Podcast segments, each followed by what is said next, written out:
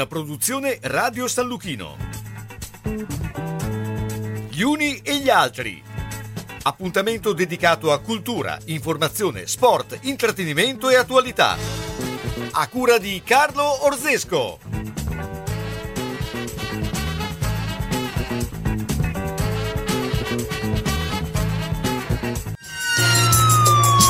Carlo Orzesco presenta Dopo cena con delitto con Elisabetta Pontebuoni, Gianluca Corradi e con la partecipazione di Simone Metalli.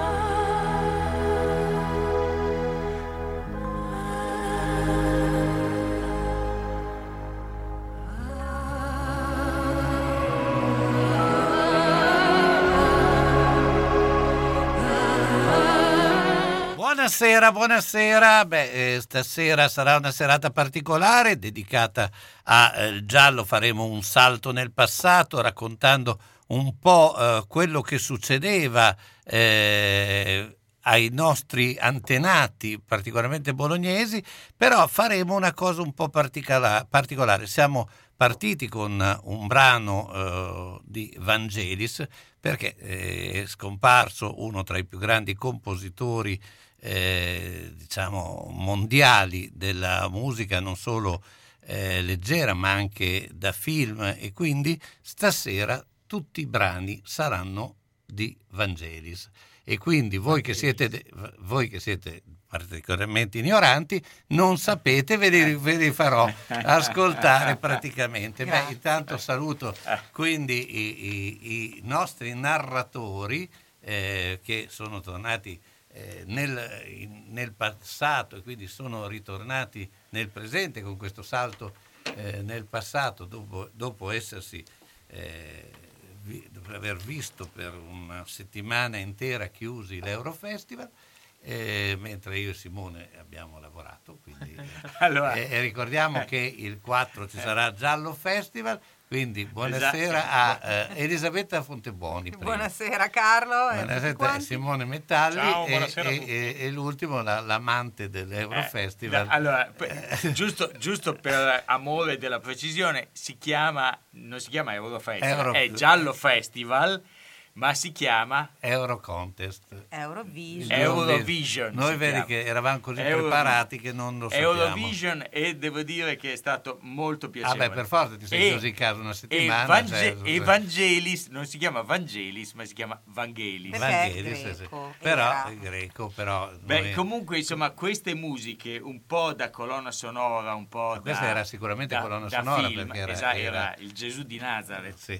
Il, eh, ci introducono bene un po' anche questi ambienti, queste eh, tematiche un po' scure, un po' eh, misteriose, ci introducono al tema della, della- della serata di oggi, che è dopo aver visto tutti i delitti, aver eh, criminali, innocenti, colpevoli, abbiamo fatto un excursus negli ultimi due o tre secoli di vita bolognese, eh, guardando un po' tutto quello che è successo di criminale, di nero nella nostra città, ebbene oggi andremo un po' a vedere che cosa succedeva invece dal lato, fra virgolette, dei buoni. Quindi andiamo a identificare quelli che erano i gestori di questa giustizia, quindi in primis i tribunali che dovevano giudicare i poveri o meno poveri bolognesi, perché comunque la giustizia a Bologna eh, a un certo punto dal 1700 in poi divenne uguale per tutti, perché mentre prima del 1700 diciamo i nobiluomini, i gentiluomini o che comunque i benestanti eh, avevano una giustizia un po' eh, a sé stante, mentre invece dal 1700 eh, con la- la- la- l'avvento il- comunque il, il tribunale gestito in toto dalla Chiesa, eh, ci fu insomma un- un- una sistemazione un po' di tutti i bolognesi sotto i vari tribunali. Eh, partendo un po' da- proprio dai luoghi di questi tribunali, e quindi dai luoghi cittadini in cui questi tribunali si tennero, chiaramente sono sempre stati in centro storico della nostra città, il tribunale ebbe una sua, eh, una sua rinascita do- dal 1100, quando alla morte di Matilde di Canossa eh, venne ridata, eh, venne lasciata in mano alla città la gestione della giustizia. Il primo tribunale di cui abbiamo eh, ri- ricordo in epoca ehm, medievale è il eh, tribunale che si trovava in Vicolo Colombina, che è di fianco a San Petronio. E questa era sia casa del comune che delle magistrature e quindi lì si svolgeva il, il tribunale. E per, un, per cento anni il tribunale rimase in quell'area e dopodiché nel 1200, quando si decise di aprire la piazza, quella che oggi è Piazza Maggiore, quindi di dare sfogo al- alla città e alla cittadinanza con una grande piazza, eh, fu decisa la costruzione del Palazzo del Podestà, che tutti Sì, che- eh, abbiamo presente, sta di fronte a San Petronio, e questo Palazzo del Podestà all'interno Era eh, sul terreno della Cursio. era, era soprattutto anche detto il palazzo giuridico. Il Ecco, palazzo scusa un giuridico. attimo perché c'è una cosa importante, Mm. perché questo che ci mi sta a cuore. Quando continuano a parlare di Piazza Grande, non è Bologna, ma Bologna ha Piazza Maggiore. Questo perché lo sento spesso anche ieri quando Eh, è passato il Giro d'Italia.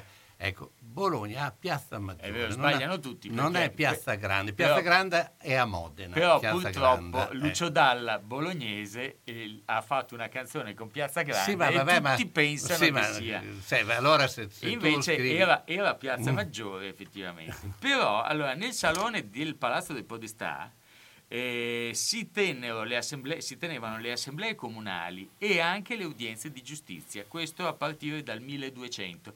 Il Palazzo del Podestà però ebbe dei gravi eh, dissesti dovuti alla costruzione, si vede che come la Torre Garisenda non eravamo dei grandi costruttori a Bologna, eravamo più bravi con la seta e quindi visto che il palazzo, il palazzo Renzo era stato costruito nel 1244, eh, durante la ricostruzione del Palazzo del Podestà del 1483 fu spostata il Palazzo di Giustizia in quello che era Palazzo Renzo. E una curiosità, nel Palazzo del Podestà il balcone che affaccia la piazza serviva sia per leggere le sentenze che per le esecuzioni, quelle da appendimento, diciamo. E, ehm, un'altra cosa interessante era che il Palazzo del Podestà, sempre questo teatro, questo spazio delle udienze di giustizia, quindi il salone dei 300 che abbiamo oggi eh, lì, e nel 1500 divenne il primo teatro bolognese e quindi lì mm. si svolgevano le, eh, le presentazioni teatrali. Al, dopo il Tribunale del Podestà avemmo il Tribunale del Torrone, che sarà eh, uno degli Poi, argomenti Piazza fondamentali. Maggiore fu anche incoronato Carlo V con una strage che eh, è ancora memorabile perché eh, praticamente avevano fatto una passerella che andava dal balcone al, a, a, San Petronio no? e crollò il passaggio dei cavalli. Tri- eh. Tribunale del Torrone che eh, voi sapete tutti dove si trova? No. Il Tribunale del Torrone, un secondo e ho finito, eh. si trova, è il, torro, il Torrione eh. eh, nel qua- quartiere del Palazzo Comunale che affaccia, nell'angolo che affaccia su via Ugo Bassi e d- dal lato della fontana. C'è questa grande torre, non quella che affaccia Piazza Renzo, ma quella che affaccia proprio il, il, il, E quello era il tribunale cittadino, rimase così dal 1530 fino ai, ai giorni eh, avanzati, fino a quasi al 1800. Pensate che poi nel 1003 fu creato il Foro dei Mercanti con il Palazzo della Mercanzia, quindi si divisero le due cose. Nel 1870 Palazzo Ruini Ranuzzi, quello che tutti noi un po' meno giovani conosciamo come il Tribunale e che si trova in, in centro, mentre invece dopodiché il Tribunale e la, la Cancelleria e la Magistratura si sono spostati a Palazzo Pizzardi e all'ex maternità.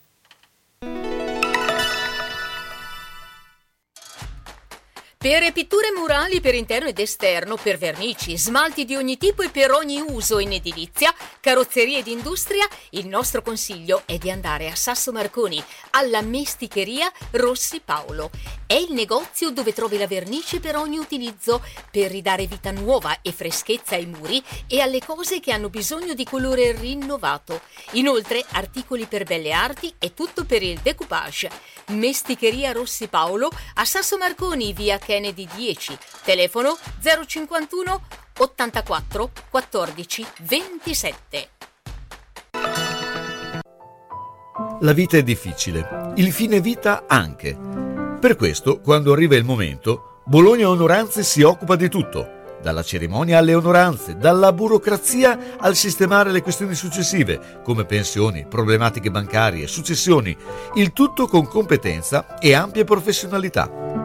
Bologna Onoranze dei fratelli Calzolari, a San Lazzaro, via della Repubblica 74, telefono 051 46 70 52.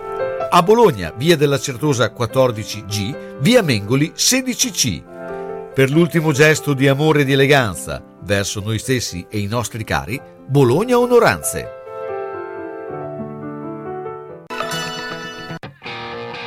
Centro polivalente Lolli Auto, autorizzato Opel. Dal 1969 il punto di riferimento sicuro per l'auto. Esposizione e vendita di tutte le marche, nuove e usate, auto, fuoristrada, veicoli commerciali e scooter. A Zola Predosa, via Dozza 90. Centro polivalente Lolli Auto, officina, carrozzeria, elettrauto, gommista, con personale specializzato che prima ti ascolta, poi risolve ogni problema. Lolli Auto, telefono 051 75 86 6,50.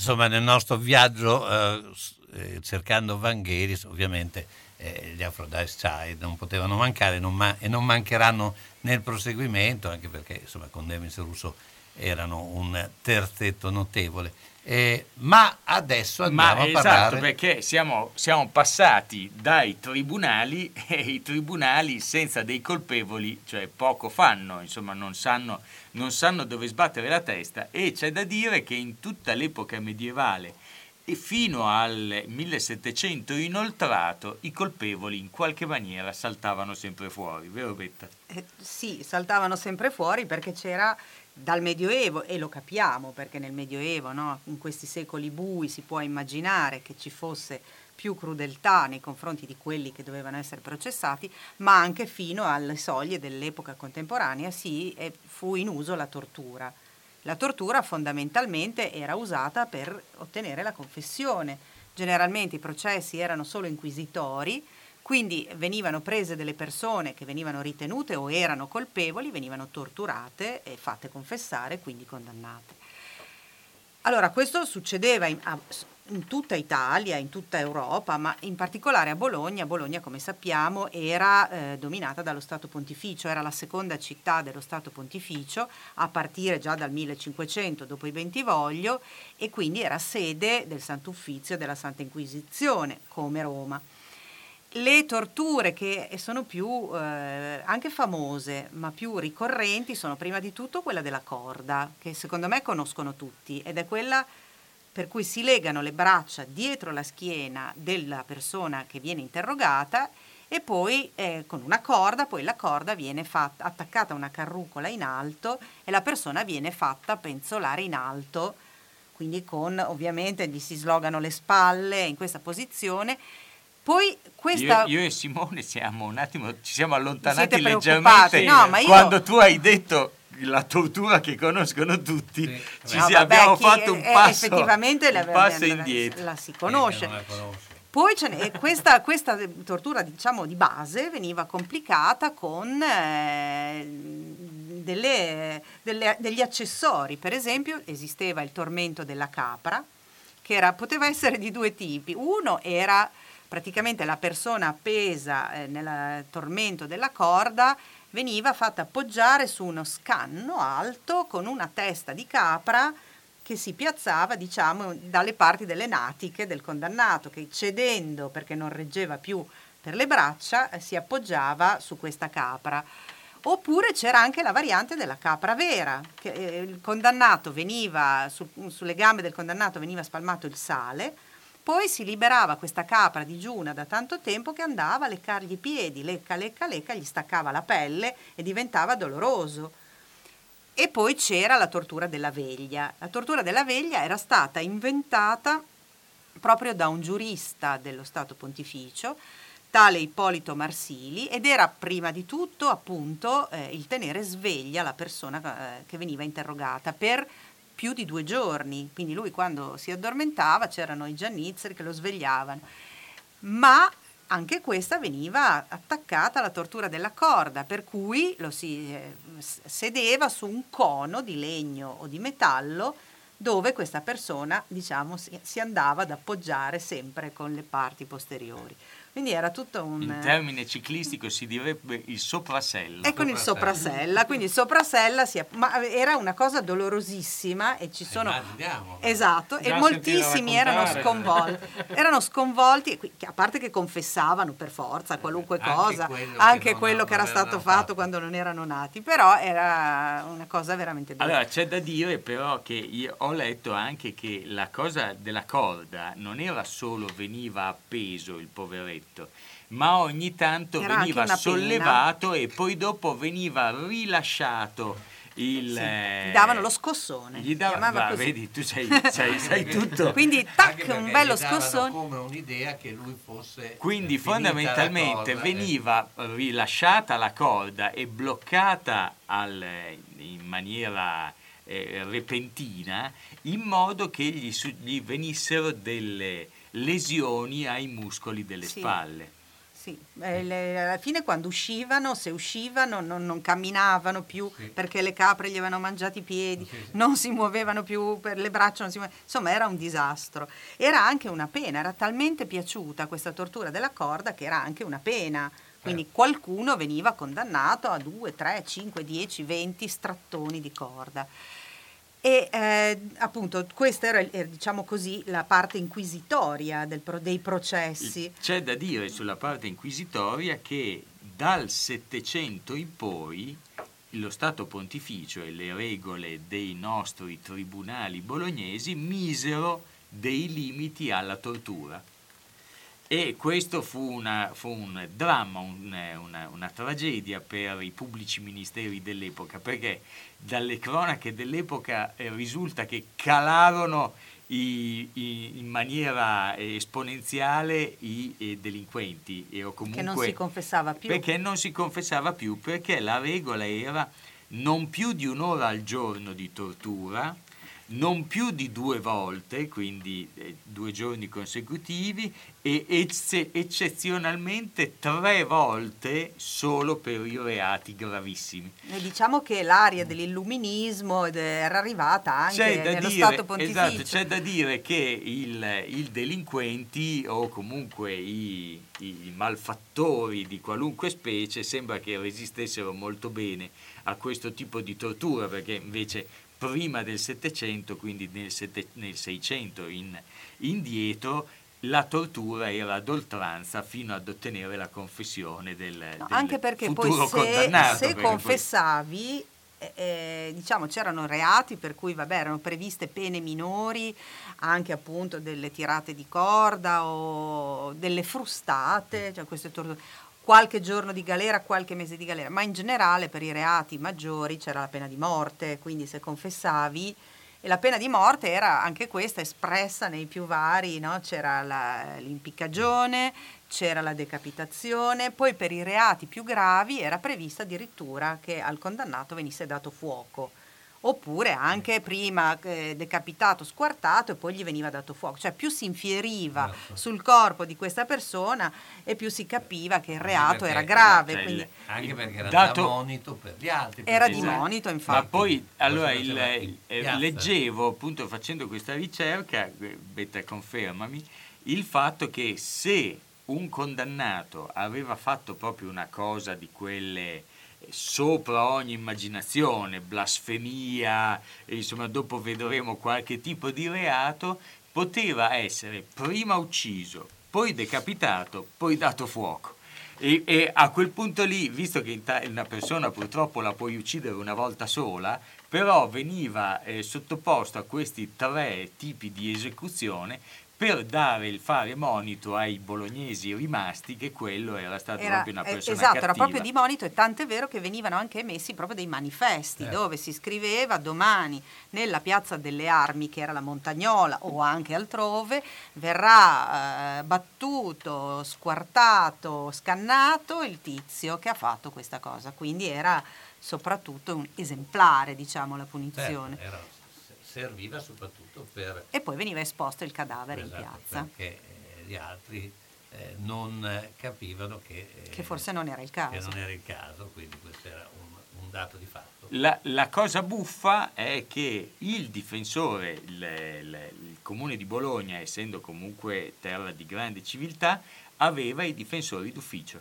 Certo Peccato che i difensori d'ufficio intervenissero solo a eh, giudizio dato, cioè quando, a condanna avvenuta, quando il malcapitato aveva confessato e dopodiché dopo la confessione ci volevano pochi minuti al tribunale per darne la colpevolezza, c'era il difensore d'ufficio. Forse è il famoso avvocato delle cause perse. Eh, può essere.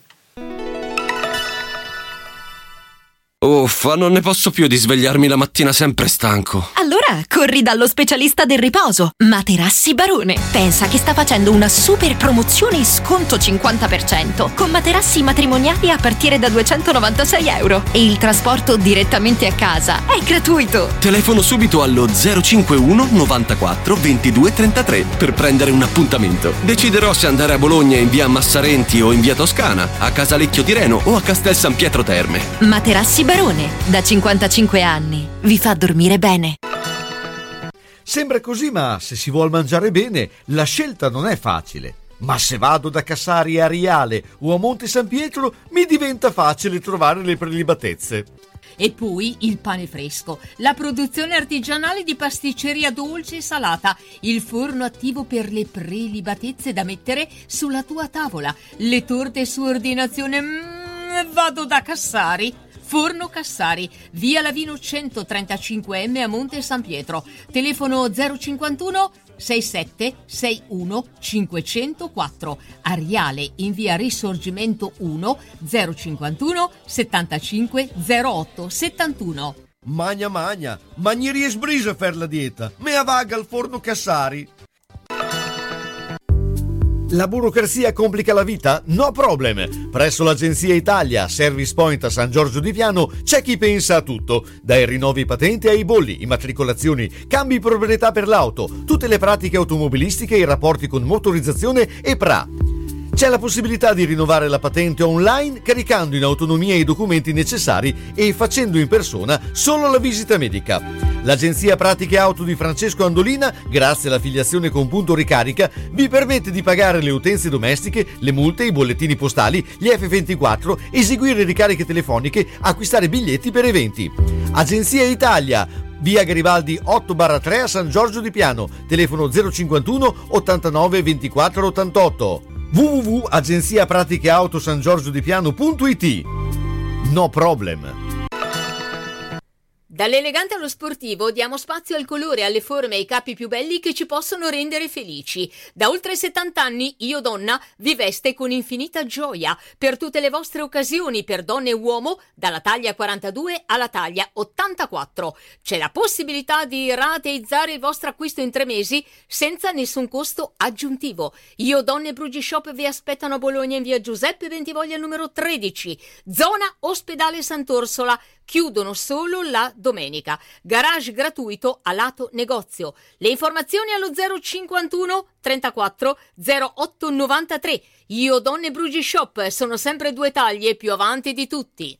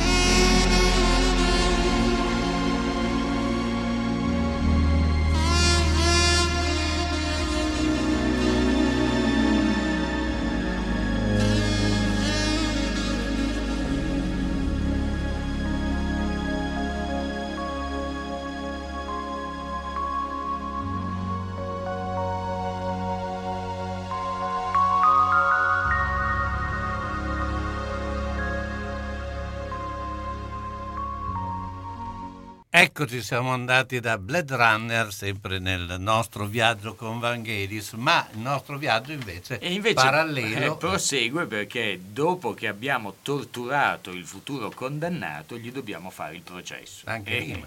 Eh, quindi il processo, fra l'altro, sempre nella Bologna medievale dell'età, dell'età moderna, quindi fino al 700, 1700, era, era eh, particolare, nel senso che non eh, partiva processo se non veniva presentata denuncia. Eh, solo in alcuni casi estremi e particolarmente gravi, lesa maestà, assassinio, incendio doloso, avvelenamento e falsificazione di moneta, stupro violento, che però non so, non ho capito esattamente che cosa fosse, blasfemia, ok? Questi erano i casi in cui i magistrati potevano eh, operare in, autonomamente e, e, avevano il diritto di muoversi in autonomia. Altrimenti, eh, nella maggior parte dei casi, anche per feriti... Ehm, ehm, atti violenti verso terzi, quasi mai si arrivava davanti al tribunale perché ci si metteva d'accordo e con un po' di denari si faceva in modo che la, la querela non fosse presentata e quindi non ci fosse poi eh, sanzione da parte del Tribunale del Torrone in questo caso. Il Tribunale del Torrone era composto da un auditore eh, che era il magistrato capo, che quindi era il deus ex machina di tutto il, il, la, la combricola, aveva dei sottouditori ed erano giudici eh, a loro volta che aiutavano il magistrato capo e questi erano poi coadiuvati dai notai. Per legge, giudici e notai non potevano essere nati o residenti a Bologna e quindi dovevano essere per forza delle persone esterne alla città per poter giudicare i cittadini. Nel, il, il Tribunale del Torrone ha una valenza storica eh, davvero importante, soprattutto per le carte che sono rimaste in archivio. Gli storici del, del, del, della giurisprudenza eh, lo valutano eh, allo stesso livello del, eh, dell'archivio dei crimini e delle, delle, delle, sentenze di Londra e di Parigi. Al terzo posto viene messo appunto il Tribunale del Torrone di Bologna. C'è una bellissima letteratura, fra l'altro, di Cesarina Casanova e Giancarlo Angelozzi che hanno proprio raccontato tutta quella che è eh, la storia e diciamo il, il, i giudizi dati dal Tribunale del Torrone.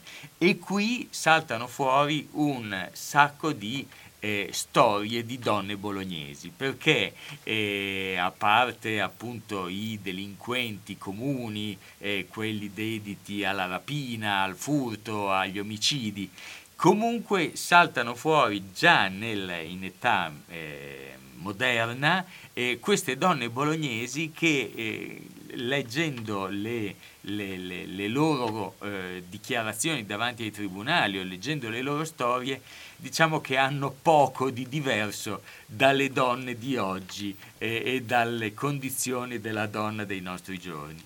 E una di queste storie è la storia di Francesca che così raccontò al tribunale. Cominciò a gridare, a dire che mi voleva scannare, che mi voleva ammazzare, che voleva mangiare la mia carne in tavola e che se voleva lavare le mani nel mio sangue. Questa era la, la, la, la testimonianza eh, del 1590 di, di, appunto questa Francesca che era scappata di casa. Eh, era scappata di casa nei primi giorni del febbraio 1590 aiutata da un giovane amante, il Biasio.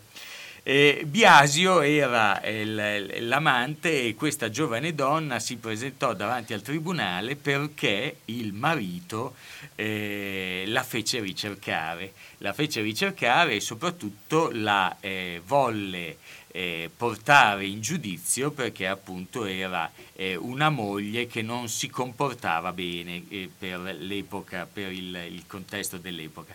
I due amanti furono trovati in un'osteria fuori porta e furono tratti in arresto. Il, il, questi, questa, la parte che abbiamo sentito prima era una parte dell'interrogatorio di Francesca che giustificò la fuga con l'amante proprio per le percosse e il, le richieste a volte anche un po' sopra le righe del marito Isidoro. Infatti il marito Isidoro, oltre a trattarla male, a volerla insomma squartare, le aveva anche chiesto di concedere favori sessuali ad altri uomini a scopo di lucro. Eh, la faccenda eh, diciamo che eh, si concluse eh, nel, nel diciamo nel miglior film eh, degli anni 70 italiano perché il tribunale disse de, de, che è lecito al marito dare alla moglie che non si porta bene. Dare quindi le dare, dare, le botte chiaramente. Ah, okay. e l'amante, l'amante fu sottoposto a quei famosi strappi di fune di cui parlavamo prima perché gliene furono ben inflitti tre perché era stato condannato come colui che leva il onor alle mogli. Okay? E quindi questo era, era il primo diciamo, dei, nostri, dei nostri condannati. Il, un'altra delle eh, caratteristiche, eh, diciamo eh, addirittura ehm, punibili con la pena di morte, era la sodomia. E abbiamo una eh, Giuliana Maria che il, nel memoriale che diede allegato confessò questo, queste cose. Ha tentato di conoscermi carnalmente nel vaso sodomitico, avendomi ricercato sin dai primi giorni che diventò mio marito. Mi strapazzava e mi batteva, segno che sono stata due mesi a letto per le gran percosse che mi ha dato, perché mi fece cadere due denti mascellari e sono stata anco con un occhio tutto pisto. Eh, questo il, il, marito, il marito era, era, stato poi, eh, rischiava addirittura la pena di morte eh, perché questo, il, il, il, reato di sodomia nell'epoca, nella Bologna eh, moderna, era eh, un vizio nefando conosciuto con, eh, nelle cause eh, di, di, quell'epoca. L'atto veniva, se l'atto veniva com, eh, compiuto da persone di sesso diverso, la pena non era la pena di morte, ma si poteva arrivare a pene più miti. Per il dialetto dell'epoca, la buzzarona o il buzzarone erano colei o colui che si facevano sodomizzare, mentre invece il verbo buzzare significava sodomizzare, appunto. Il, eh, nelle carte processuali, e chiaramente questi, questi, termini, il buzzare veniva sempre usato in termine eh, negativo perché indicava una pratica ignobile che all'epoca, e stiamo sempre parlando fra Quindi, il 500 e il 700, veniva relegata alle prostitute. Quindi il buzzurro che, che noi eh, che lo, lo, non so etimologicamente da dove viene. Così, Secondo me viene da buzzo che è l'intestino. Io la eh, vedo eh, così. Io ascolterei la latinista. Quindi il buzzurro, eh, buzzurro italianista. No? Ehm, in realtà molte volte il, il, reato di sodomia veniva presentato dalle donne eh, quando il rapporto col marito si era eh, diciamo logorato ed era uno dei motivi per cui poi si poteva chiedere, eh, ci si poteva liberare eh, del marito. delle, le, le, un'altra... Il, cosa particolare è che il, ehm, il marito che eh, trova eh, la moglie diciamo che o che ha un sospetto di tradimento la può prendere chiaramente a bastonate e il, eh, però chiaramente. nel chiaramente, chiaramente. vorrei sottolineare però Vabbè. non avvenne questo a una tal Lucia di, uh, di, una, di, quarantina d'anni, di una quarantina d'anni perché era onorata e da bene e nel 1672 il marito la uccise eh, perché la riteneva sospetto di tradimento, ma il marito fu condannato a morte. Eh, in realtà fu condannato a morte alla confisca di tutti i beni, ma dopo un anno chiese la grazia e gli fu data e quindi insomma alla fine, alla fine se, insomma, la, se la cavò in qualche maniera. non era grave. Diamo la pubblicità.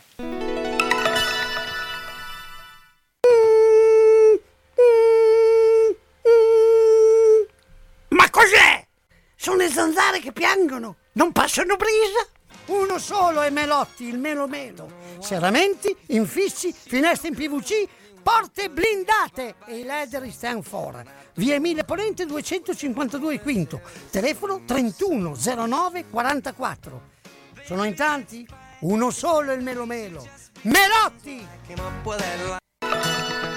C'è il gelato artigianale e poi il gelato realmente artigianale, la crema di Bologna. Collaboratorio creativo utilizza i migliori prodotti al mondo e prevalentemente biologici. Il risultato? Il gelato è il più naturale possibile, super digeribile e che non fa venire sete. Non solo gelato, 15 gusti vegani oltre ai classici. Lo spritz sempre e comunque a 3,50 euro. E in estate la vera granita siciliana, la crema di Bologna, in piazza Trento Trieste. Info 338 20 91 560. Aperto da pranzo a tarda notte. www.lacremadibologna.it se hai in casa una persona che non è più sicura nel camminare e si appoggia ai mobili e sedie, non aspettare che cada. Le cadute portano sempre delle conseguenze. Vai subito da Palmirani. Palmirani dispone di tanti tipi di bastoni, stampelle, deambulatori pieghevoli e leggeri, biciclette a tre ruote, carrozzine e piccoli scooter elettrici. Da Palmirani puoi noleggiarli oppure acquistarli.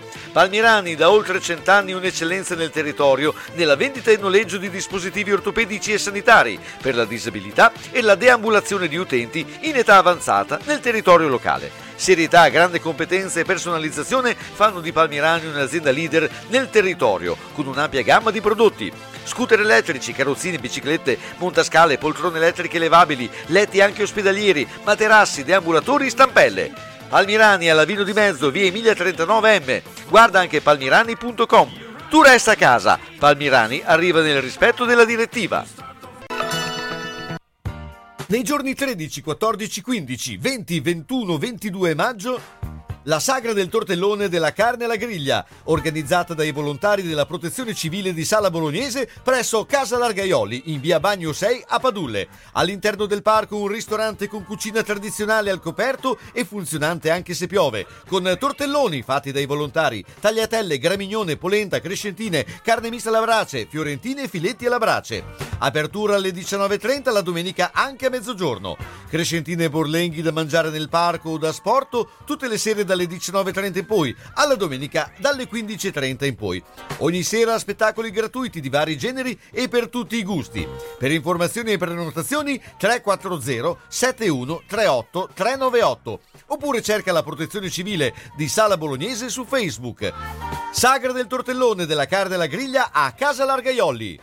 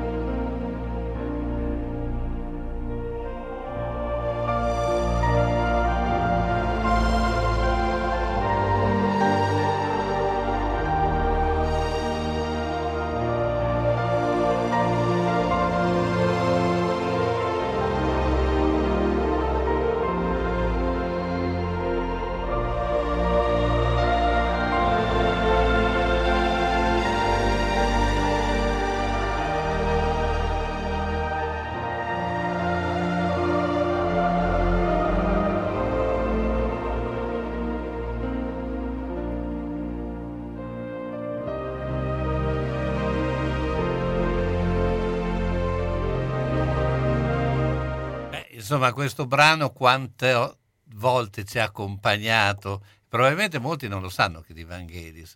Questo brano è, è praticamente la pubblicità della Barilla del Mulino le pubblicità, le della pubblicità le- negli anni, negli anni, anni, migliaia di anni. sempre portata dietro. Eh, eh, Ricordavamo il gattino prima. Esatto. Ma i- invece, tornando, tornando alle cose un po' meno tenere, ok, visto che poi abbiamo, siamo arrivati sui tribunali, sulle pene, eccetera, eccetera, quando il tribunale non basta a, a sconfiggere il malefico, insomma, interviene qualcun altro. Intervengono le truppe corazzate, o almeno quello che nell'idea dovrebbero essere, cioè gli esorcisti. Eh, stasera raccontiamo la storia di ehm, forse del più famoso esorcista bolognese, che in realtà poi non era di Bologna, ma comunque ha esercitato tutta la vita a Bologna, che era Girolamo Menghi. Era nato a Viadana, quindi era mantovano e a volte veniva menzionato direttamente come il Viadana. Eh, in realtà è un personaggio la cui vita è un po' ehm, in parte avvolta nel mistero, ci sono eh, alcune note eh, biografiche, Le- quelle certe sappiamo che nel 1556 era eh, nel, nel convento dell'Annunziata di Bologna, lui era nato nel 29, quindi insomma aveva ve- eh, 27 anni ed era già eh, in convento. E, e inizia da lì a due anni, quindi nel 1558, l'attività di esorcista, eh, che diventa poi la sua, la sua professione, potremmo definirla oggi. Allora, il 27 marzo del 1559, quindi il primo esorcismo, è il lunedì, il lunedì di Pasqua, eh, siamo a Bologna, e eh, esorcizza una giovane di nome Mattia. Mm, evidentemente Mattia era un nome che si dava alle donne, perché era una donna e quindi eh, veniva utilizzato in questa modalità. E c'erano tra gli altri a osservare questo esorcismo dei frati francesi che erano eh, pellegrinaggio, eh, eh, erano diretti all'Aquila e si fermarono a Bologna. E la donna, mm, in questo racconto di questo esorcismo, prima si diede a, negare l'esistenza di Dio e a ehm, ribaltare tutti, tutti i dogmi del cristianesimo. Poi, poi, poco prima della sua ribellione, ritirò tutto. Quindi questo esorcismo evidentemente ebbe successo immediato. Ehm, dopo, eh, quindi si perdono un altro po' le tracce di, eh, del nostro Girolamo. In realtà il 4 gennaio 1570 un altro documento ci eh, dichiara che lui è ancora al ehm, convento dell'Annunziata di Bologna. Eh, iniziano le sue pubblicazioni perché gran parte delle informazioni che abbiamo su di lui arrivano direttamente da lui, cioè ha pubblicato diversi testi, ehm, alcuni sono ancora, se li cercate online, sono testi che si trovano anche nelle, nelle case d'aste, ci sono gli originali che vengono battuti a migliaia di euro, quindi ci sono ancora in giro oggi i libri di Girolamo Menghi. Ehm, eh, il primo libro si chiama eh, Aureus Tractatus Exorcismisque, eh, il mio latino fa pietà, insomma è un trattato sull'esorcismo e sull'efficacia eh, sui corpi oss- ossessi, quindi i corpi posseduti dal, eh, dal demonio, ed è pubblicato nel 1573. In realtà, eh, perché eh, a un certo punto Girolamo Menghi si mette a pubblicare dei libri, questo è un aspetto interessante, perché eh, eh, l'arte esoterica anche all'epoca, potremmo definirla anche, adesso insomma ci sono varie interpretazioni, era mm, un pochino vista di malocchio, comunque molta gente non ci credeva, era un mondo pieno di eh, fanfaroni, di truffatori, e quindi diciamo ci si muoveva su un eh, territorio abbastanza paludoso e pericoloso in cui muoversi. E quindi eh, uno dei tentativi di, eh, del nostro Girolamo era quello di dare credibilità no, a questa pratica esorcistica che ancora all'epoca... Perché lui era doc. Lui era doc e quindi perorava la sua causa, Mi, chiaramente. mi viene una battuta perché siccome da giovani voi siete, non lo so se forse più Gianluca, si diceva la famosa legge del Menga Mm. e, e non so se dipende proprio da questo Menghi perché eh, nessuno effettivamente sa che cos'era il Menga, no? Vabbè, fa rima, però, però può anche darsi che eh, si fosse pure, perché credo che si dica solo a Bologna la legge Sì, io l'ho sentita dire dalle persone che conoscevo io più grandi, non ho mai avuto idea di che cosa significasse. Comunque, vabbè, insomma, andando avanti nella nostra storia, a un certo Menghi, punto Menghi. Menghi, eh, in realtà, nelle cronache, anche nel set- 1574, libera a Reggio Emilia, eh, una ventenne, era, evidentemente gli esorcismi erano molto più rivolti verso le donne che verso Certo. gli uomini, perché insomma... Beh, sono Ma- sempre state quelle possedute, eh, Assolutamente, da ma le anche- donne, le streghe, Ma anche il famoso film parla di una bambina, insomma, l'esorcista era... Ah, certo, assolutamente. E poi ehm, lo stesso anno viene addirittura interpellato da un medico, un certo Girolamo Marlotto, su un caso di una donna colpita da maleficio e quindi anche veniva eh, in questi anni eh, consultato come se fosse no, un- proprio un medico. Nel 1576 pubblica la sua opera più famosa, che è il compendio dell'arte esorcistica e possibilità delle miralibi et stupende operazioni degli demoni et de malefici. Questo titolo super complicato, insomma, parla di esorcismi. Tra il 1576 e il 1617 ha avuto 17 edizioni, quindi è stato un libro che ha venduto tanto, è stato tanto eh, diffuso e come vi dicevo se ne trovano ancora delle copie che sono arrivate fino a noi. Ehm, quindi dicevamo che il nostro amico Girolamo eh, dichiara mh, apertamente a questo punto che un- il suo obiettivo è combattere lo scetticismo che riscontrava non solo tra i dotti, ma anche nella mente del vulgo. Quindi lui diceva che sia il popolo, il popolino e ehm, eh, i dotti, insomma, ancora c'era molta resistenza sull'esorcismo. Ehm, questo compendio eh, comprende varie parti, ci sono ehm, teorie demon- demonologiche, si parla di arte esorcistica anche con formule e per non farci mancare niente eh, c'è dentro pure la caccia alle streghe, insomma, che sarà un must che a Bologna insomma, girerà e funzionerà per tantissimo tempo. Tra l'altro sappiamo che il luogo deputato a bruciare le streghe era Piazza San Domenico, un luogo in cui venivano fatti allegri falò eh, durante il periodo eh, più eh, diciamo eh, di attività più frenetica ecco Piazza San Domenico era particolarmente eh, illuminata in certi periodi storici da questo avvenimento eh, insomma che è successo. Ehm, ci sono tra l'altro ehm, il caso di Menghi viene, anche sostenuto da altri sacerdoti che, insomma, che dichiarano di aver, esegui- di aver assistito ai suoi esorcismi e quindi c'è sempre questa ricerca di una sorta di ehm, legittimazione da parte delle persone e quindi sostegno da parte della Chiesa, anche se in realtà eh, anche allora parte della Chiesa non era così favorevole all'esorcismo, insomma c'erano anche all'interno della Chiesa posizioni contrastanti, è sempre stata una, eh, un'opera eh, che ha, ha abbastanza diviso in generale eh, il mondo ecclesiastico e all'epoca non faceva, eh, non faceva differenza. Ehm, a un certo punto quindi lui va, continua in questa sua eh, attività esorcistica, insomma negli anni va avanti. Eh, nel 1582 viene impegnato a, a esorcizzare un sacerdote bolognese, quindi insomma continua questa sua opera eh, esorcistica e tenta in, inuti- in maniera inutile di esorcizzare il figlio di un senatore bolognese, quindi insomma diciamo anche persone di un certo prestigio si ehm, rivolgevano al nostro amico Girolamo. Ehm, nel 15 però mh, ci sono anche, iniziano a uscire apertamente voci discordanti. Nel 1585 mh, eh, il nostro amico Girolamo fu smentito da una commissione di medici, teologi, legisti e, cano- e canonisti in quale dichiararono che la donna che stava esorcizzando non era per niente posseduta, quindi non aveva fatto questo esorcismo su una donna di cui, che non aveva assolutamente bisogno. Oppure nel 1596 i parenti di una monaca di una famiglia nobile eh, si opposero al trattamento esorcistico eh, e decisero che la religiosa soffriva di una malattia di origine naturale. Ecco, questo eh, un po' per magari chi si interessa o chi è appassionato di esorcismi o chi ha- trova l'argomento affascinante. Io ne ho trattato nel mio ultimo libro, quindi è un argomento che maneggio abbastanza eh, agilmente. È un po' dei grandi temi, no? Eh, l'esorcismo, la malattia mentale, qual è il confine? Ecco, chiaramente nel- in questo periodo in cui stiamo parlando ancora la psichiatria, tutto l'aspetto legato alla malattia mentale non era così approfondito, non c'era eh, in realtà. Eh, però vediamo che già all'epoca c'erano comunque delle persone che sostenevano che eh, insomma, non fosse proprio esattamente l'esorcismo la, eh, la- la trovata migliore. La formula migliore. Andiamo con la pubblicità.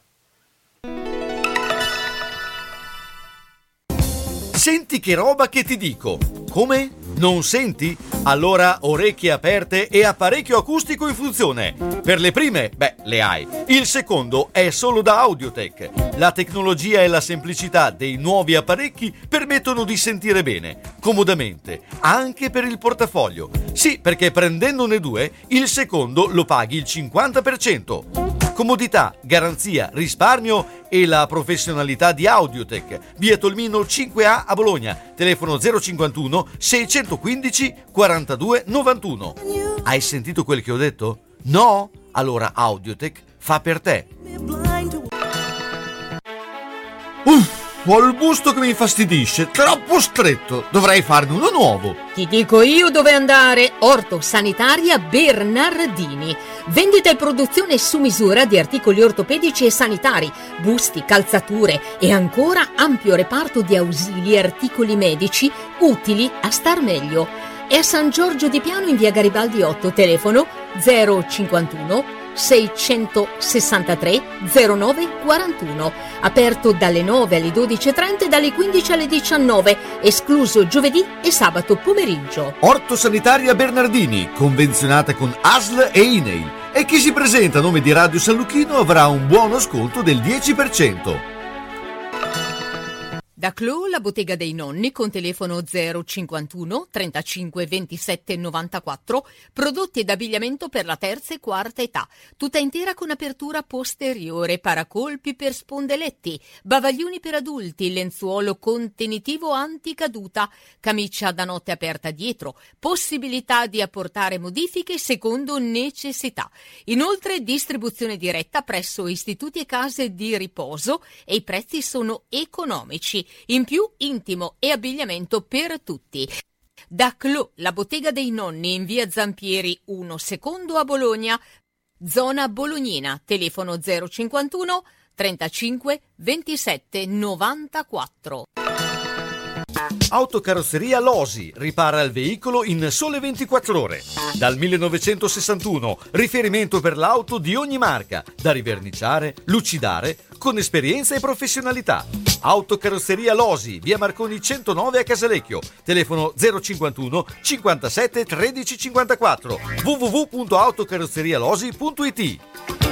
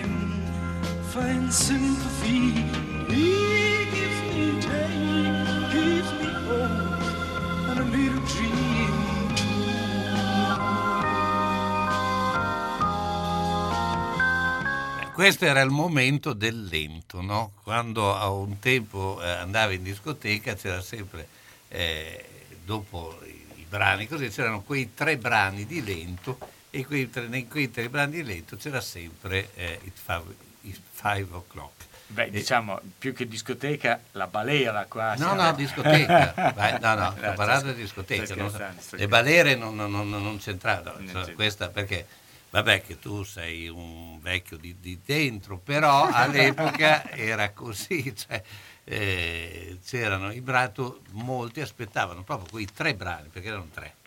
I- durante la- tutta la serata, ogni tanto c'erano i tre brani, si spegnevano le luci, si svuotava la pista. E, e- perché tutti quelli che erano andati a ballare Poi eh, tutti al tribunale del Torrone. e tutti al tribunale del Torrone. Beh, invece, visto che abbiamo appena finito di parlare degli esorcismi, insomma, diciamo che l'Acqua Santa poi fece anche un bel disastro nel 1852. Sì, allora la storia che racconto adesso è una storia che io non conoscevo, che invece sembra essere piuttosto famosa, è la storia del rapimento di Edgardo Mortara.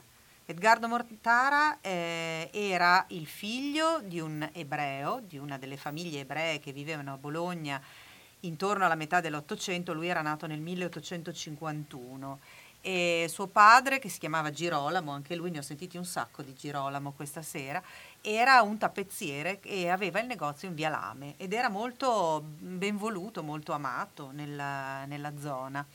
Aveva otto figli ed era anche benestante perché aveva diversi domestici.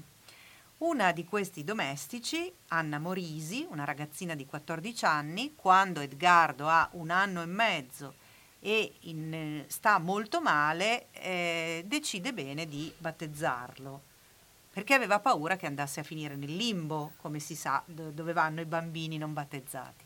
E quindi con, eh, prese dell'acqua e, e disse ti battezzo nel nome del Padre, del Figlio e dello Spirito Santo. Passano diversi anni e in una occasione simile, quando il fratello minore di Edgardo sta male, Anna dice non voglio più fare l'errore che ho fatto con Edgardo, non lo battezzerò e la, e la sente un'altra domestica della casa, che si chiama Regina Bussolari, la quale disgraziatamente sparge la voce. Allora, in, questo- in questa vicenda ci sono già due cose che non vanno. La prima è che gli ebrei non potevano avere domestici gentili o anche di altra religione, ma dovevano averli solo ebrei. La seconda è il battesimo di questo bambino ebreo.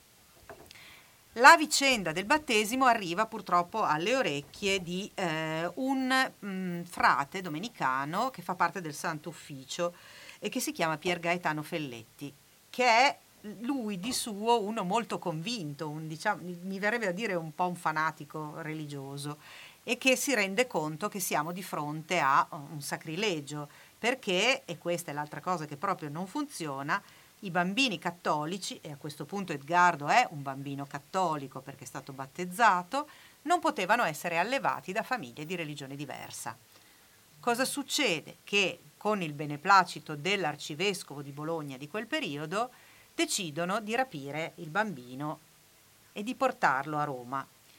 La sera del 23 giugno del 1858 arrivano due guardie pontificie, si prendono il bambino e lo portano via alla famiglia. Siamo nel 1858, appunto, siamo a Bologna, nello Stato Pontificio, ma siamo vicini a quello che sarà, siamo in pieno risorgimento e siamo vicini a quello che sarà la nascita del Regno d'Italia, quindi sia tutte le terre dello Stato Pontificio, compresa Bologna, verranno poi tolte e annesse al Regno d'Italia, quindi siamo anche in un periodo politicamente particolare.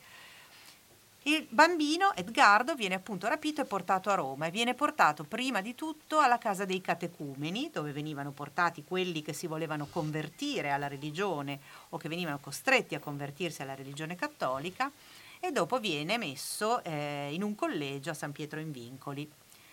Chiaramente la famiglia fa di tutto per riprendersi questo bambino, addirittura la comunità israelitica di Bologna interviene anche con una colletta in cui vengono raccolti molti soldi ma non c'è niente da fare. Riescono a vederlo, a incontrarlo una volta, quasi subito dopo il rapimento, e lui dice alla madre, che ancora recita di nascosto, ascolta Israele, quindi una preghiera ebraica, e poi lo rincontrano dopo la breccia di Porta Pia, quindi dopo il 1860 lo, lo, rincontrano, ma lui è completamente cambiato. Non vuole più saperne, è felice di essere diventato cattolico, pensa di essere stato illuminato gra- dalla grazia e insomma gli hanno fatto il lavaggio del cervello totale, tant'è che diventerà un sacerdote successivamente.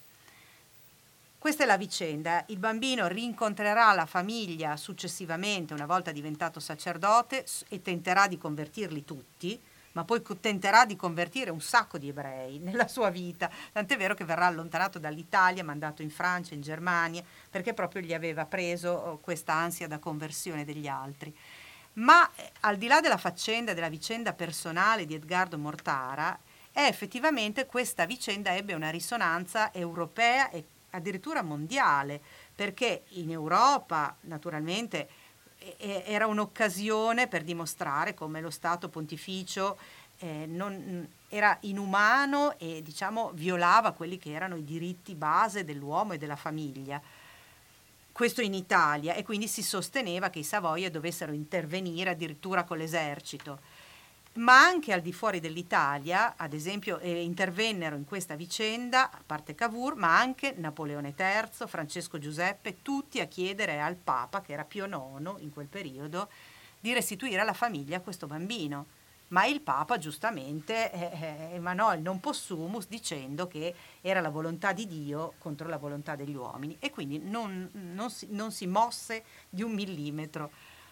Eh, la questione è ritornata fuori recentemente, anni, nel 2000, quando Voitila decise di eh, beatificare Pio IX. E, e, questo era effettivamente un, un, problema, il fatto che ci fosse stato questo rapimento di un bambino tolto alla famiglia e, e tenuto eh, prigioniero, perché successivamente furono scritti anche dei libri, uno in particolare intitolato Prigioniero del Papa Re, su questa storia. E quindi dal 2000 la, la vicenda è tornata fuori, addirittura Spielberg aveva intenzione, aveva raccolto del materiale, aveva intenzione di fare un film che poi non è mai stato realizzato e adesso sembra che lo voglia realizzare Marco Bellocchio. Ed è effettivamente una storia molto interessante perché eh, ci mostra un lato del, della Chiesa, dello Stato Pontificio e siamo già a metà dell'Ottocento, quindi non siamo nel Medioevo dove uno magari si immagina che eh, ci sia un po' meno umanità, ma siamo alla metà dell'Ottocento, quindi eh, alle soglie dell'età contemporanea, per cui ehm, eh, eh, anche allora evidentemente la Chiesa eh, non usava mezze misure eh sì, e soprattutto il, il, quando si eh, trovavano eh, diciamo, di fronte a quelli che erano i dogmi o le, le credenze, abbiamo visto anche durante tutta la serata eh, di questa sera come eh, tutti questi secoli ci sia stato poco cambiamento negli estremismi che vadano dal religioso, dal, dalle pene o da quello che è, ma abbiamo sempre il, un, una condizione che sembra quella del 1500 anche ai giorni nostri. No? Magagnoli ad Argelato è lieto di presentarvi un'ampia gamma di camerette e bagni pratici e confortevoli, le nuove cucine living, le ambientazioni adatte alla tua casa, con nuovi colori e accostamenti che cambieranno il volto del tuo appartamento. Con il servizio su misura, stesso prezzo, arredi ogni angolo della casa, mansardo, sgabuzzino. Insomma, Magagnoli vuole per te solo il meglio. Magagnoli è ad Argelato, zona artigianale, via degli artigiani 3-5. Per la sicurezza di tutti è gradito l'appuntamento. Telefona 051 89 70 70 oppure 347 57 76 881. Magagnoli Arredamenti, da sempre il meglio. Alla macelleria storica di Marco Borgatti trovi salumi artigianali, salsiccia fatta in proprio, carni italiane certificate di prima qualità, polpettoni e arrosti farciti di propria produzione, a prezzi concorrenziali e con consegna a domicilio. Aperti tutti i giorni, dalle 7 alle 13, venerdì anche dalle 16.30 alle 19. Cerchi la carne buona? La trovi a Ponte Ronca, in via Risorgimento 408-3, alla macelleria storica di Marco Borgatti, telefono 051 75 64 17. E buona ciccia a tutti! Ahimè, Ciccio, purtroppo hai una parte di te che non si muove. Però mi hanno detto che da Massetti ha dei materassi che sono incredibili. Sai che risultati! Mazzetti, via Porretana 122 alla Croce di Casalecchio, vicino a Villa Chiara. Materassi di propria produzione, rifacimento materassi, Store Dorelan. Mazzetti 051 619 2115. Reti materassi guanciali dal 1946 alla Croce di Casalecchio. Mazzetti, il riposo migliore. E in questo periodo sconti su tutto! Se la squadra del tuo cuore ha perso, consolati con le crescentine e quadrelle di Mammarina. Se ha pareggiato o vinto, festeggia con i fritti, gli affettati formaggi da Mammarina. Aperto tutte le sere tranne il mercoledì. Aperti la domenica e festivi a mezzogiorno. Da Mammarina tre grandi schermi per seguire i campionati di A e di B, di tutte le coppe e altri sport. Baita Mammarina, via Risorgimento 53, Riale di Zola Predosa. Et capeu carot! Bologna, è campione.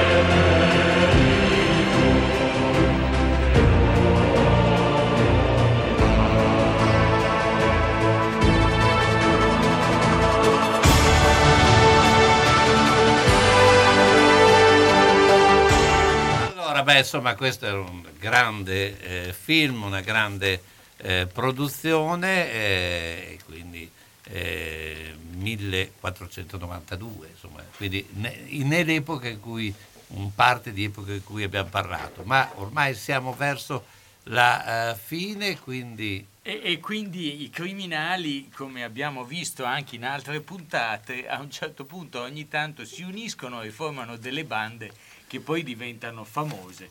Stasera infatti eh, andiamo a incontrare una- un'altra delle numerose bande bolognesi. Siamo all'inizio del Novecento, quindi siamo in un periodo abbastanza vicino. Eh, la città in quel periodo era abbastanza frequentata da un sottobosco vario, insomma, di criminali più o meno eh, di alto livello, di basso livello. Eh, c'erano eh, vari gruppi organizzati. Ricordiamo la banda della Mano Nera, che è una specie di mafia bolognese, la banda degli scassinatori, da cui possiamo, dal nome possiamo facilmente dedurre di che cosa si occupassero, e poi c'è la banda che è passata alla storia come la banda dei tatuati. Chi erano questi tatuati? Eh, la- questa banda era gestita da due fratelli, mh, eh, Ugo e Luigi Tinti, eh, bolognesi, eh, che erano mh, cresciuti fin da piccoli insomma, nel disprezzo della legge, insomma, non erano molto portati insomma, a rispettare eh, le figure eh, legate alla polizia e eh, si chiamavano la banda dei tatuati proprio perché ogni componente della banda aveva ehm, dei tatuaggi, in particolare Ugo Tinti che viene descritto dalle cronache come un bell'uomo, eh, che vestiva elegante aveva due bellissimi baffi a manubrio, quindi questo è il dettaglio che ci viene riportato. Sul petto aveva questo eh, tatuaggio con questo motto: Viva la ladreria, abbasso e morte alla polizia. Ecco, questo insomma, ovviamente non, non- non faceva sì che la polizia fosse ben disposta nei suoi, nei suoi confronti. E, insomma, questo gruppo, questa banda di tatuati si arricchì parecchio perché fecero diversi colpi. Avevano anche dei- degli altri componenti della banda, dei fiancheggiatori, tra cui eh, un certo Pedrini che era detto il Montanarino, eh, un degli esposti che era detto Zanna e il Marchesini che era conosciuto come il re del coltello, quindi insomma ci immaginiamo che fosse notevolmente bravo con, questo, con quest'arma. Eh, come tutte le storie che si rispettino, a un certo punto appare eh, l'antagonista, quindi il, mm, eh, il poliziotto che dà la caccia a questa banda di tatuati, che era il prefetto ungaro, era un uomo conosciuto per essere tutto d'un pezzo, ehm, e aveva già avuto molti successi in giro per l'Italia e si presentò a Bologna con questa frase: Se Bologna rappresenta per qualcuno una fogna per topi, ebbene io ho portato con me dei gatti grandi e grossi. Questo fu il suo biglietto da visita quando arrivò a Bologna. Eh, tinti, i, i tinti, in particolare Ugo, eh, giocarono appunto a come eh, il gatto col topo, la- lanciavano messaggi, frasi di scherno, insomma stuzzicavano un pochino questo ungaro e eh, a un certo punto insomma le maglie della polizia si strinsero e chi fu Galeotto come molte delle storie gangster che eh, raccontiamo sempre una donna eh, una Luigina Giudice scusate Luigina Iodice detta la Gigetta con due G e, e due T che si narra fosse una donna particolarmente bella di 17 anni che aveva fatto perdere la testa a moltissimi bolognesi dell'epoca Viene descritto come una donna dalle gambe lunghissime e la vita stretta, capelli neri e occhi ardenti come la brace. La chiamavano la Lina Cavaliere di Bologna perché era eh, molto somigliante alla celebre attrice. Eh, nella, negli ambienti della malavita si era sparsa questa voce che Ugo Tinti avesse questa tresca con la Gigetta e fossero di fatto una coppia inseparabile. Quindi eh, il prefetto ungolo cosa fece? Fece di fatto pedinare la nostra eh, Gigetta mh, continuamente e a un certo punto eh, insomma, la Gigetta portò eh, di fatto la polizia in quello che era il covo della banda, insomma l'appartamento dove stava eh, Tinti, che era eh, al numero 9 di via Santa Croce. Eh, dopo alcuni giorni di pedinamenti e uno scontro abbastanza violento e anche mm, molto articolato ecco, tra la polizia e la banda e i componenti della banda dei tatuati vengono arrestati, eh, finiscono in galera. E, mm, la Gigetta viene arrestata anche lei, è furiosa, furibonda, prende addirittura da un calcio negli stinchi al prefetto ungaro, insomma viene descritta come piuttosto focosa anche in questa fase di arresto e eh, alla fine insomma vanno- vengono tutti messi in galera, si vengono condannati. In realtà eh, stanno in galera abbastanza poco perché nel, 1900 nel 1910 escono eh, tutti quanti dal, dal carcere, solo che evidentemente il carcere non ha avuto quell'effetto eh, no, di, di recupero di questi personaggi, ma usciti dal carcere eh, tagliano l'angolo, vanno in Austria e poi in Germania e a loro volta diventano degli scassinatori, quindi in realtà non perdono quello che si chiamerebbe il callo del- della, della malavita.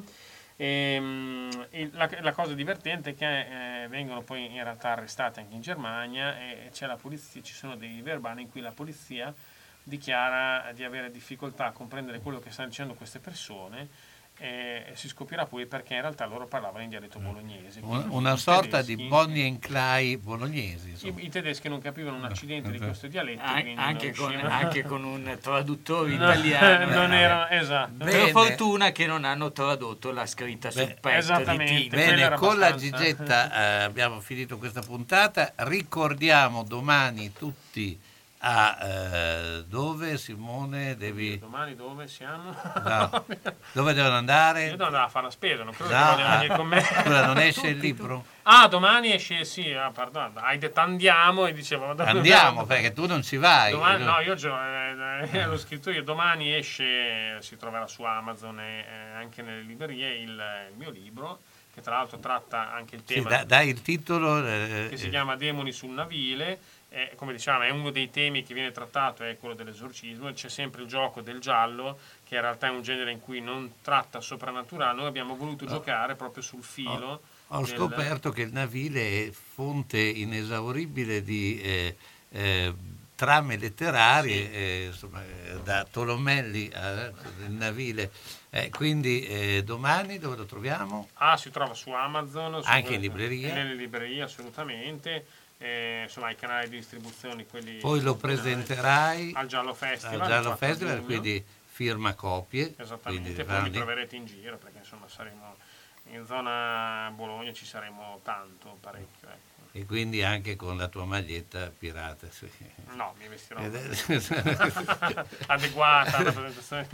Bene, la prossima settimana eh, avremo eh, una puntata, ancora eh, stiamo La, decidendo. la ma- prossi- la prossima settimana in teoria abbiamo già deciso. Sì, abbiamo già deciso. insomma, sia- siamo, siamo tendenti a parlare, visto che chiuderemo questo ciclo di, di- di quest'anno di delitti e misfatti, probabilmente tratteremo del delitto più grosso che riguarda la città di Bologna, anche se il- le vittime non furono tutte bolognesi, e parleremo della strage del 2 agosto. Bene, noi intanto eh, siamo alla fine di questa puntata. eh, metto forse il brano più premiato in assoluto di eh, Vangelis e credo più conosciuto, anche se quelli che abbiamo sentito erano tutti estremamente conosciuti, direi un grande artista e, soprattutto un grande musicista. E ringrazio quindi eh, Elisabetta Fontebuoni, Grazie a te Carlo, ciao a tutti. Gianluca Corradi. Buona serata. E Simone Metalli. Grazie a tutti, buona serata. Buona serata per quanto vi riguarda. L'appuntamento a sabato pomeriggio eh, dove parleremo prevalentemente di sport e appunto noi finiamo con un brano eh, che ricorda una contesa sportiva, momenti di gloria.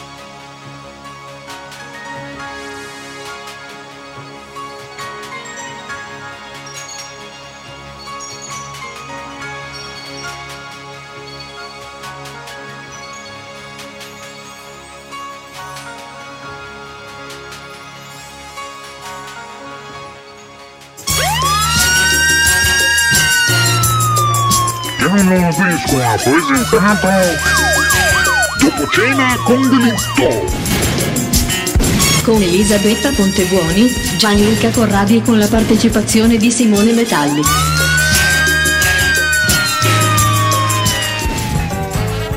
Da Radio San Luchino abbiamo trasmesso Gli Uni e gli Altri. Appuntamento dedicato a cultura, informazione, sport, intrattenimento e attualità. A cura di Carlo Orzesco. Farmacia del Villaggio Panigale.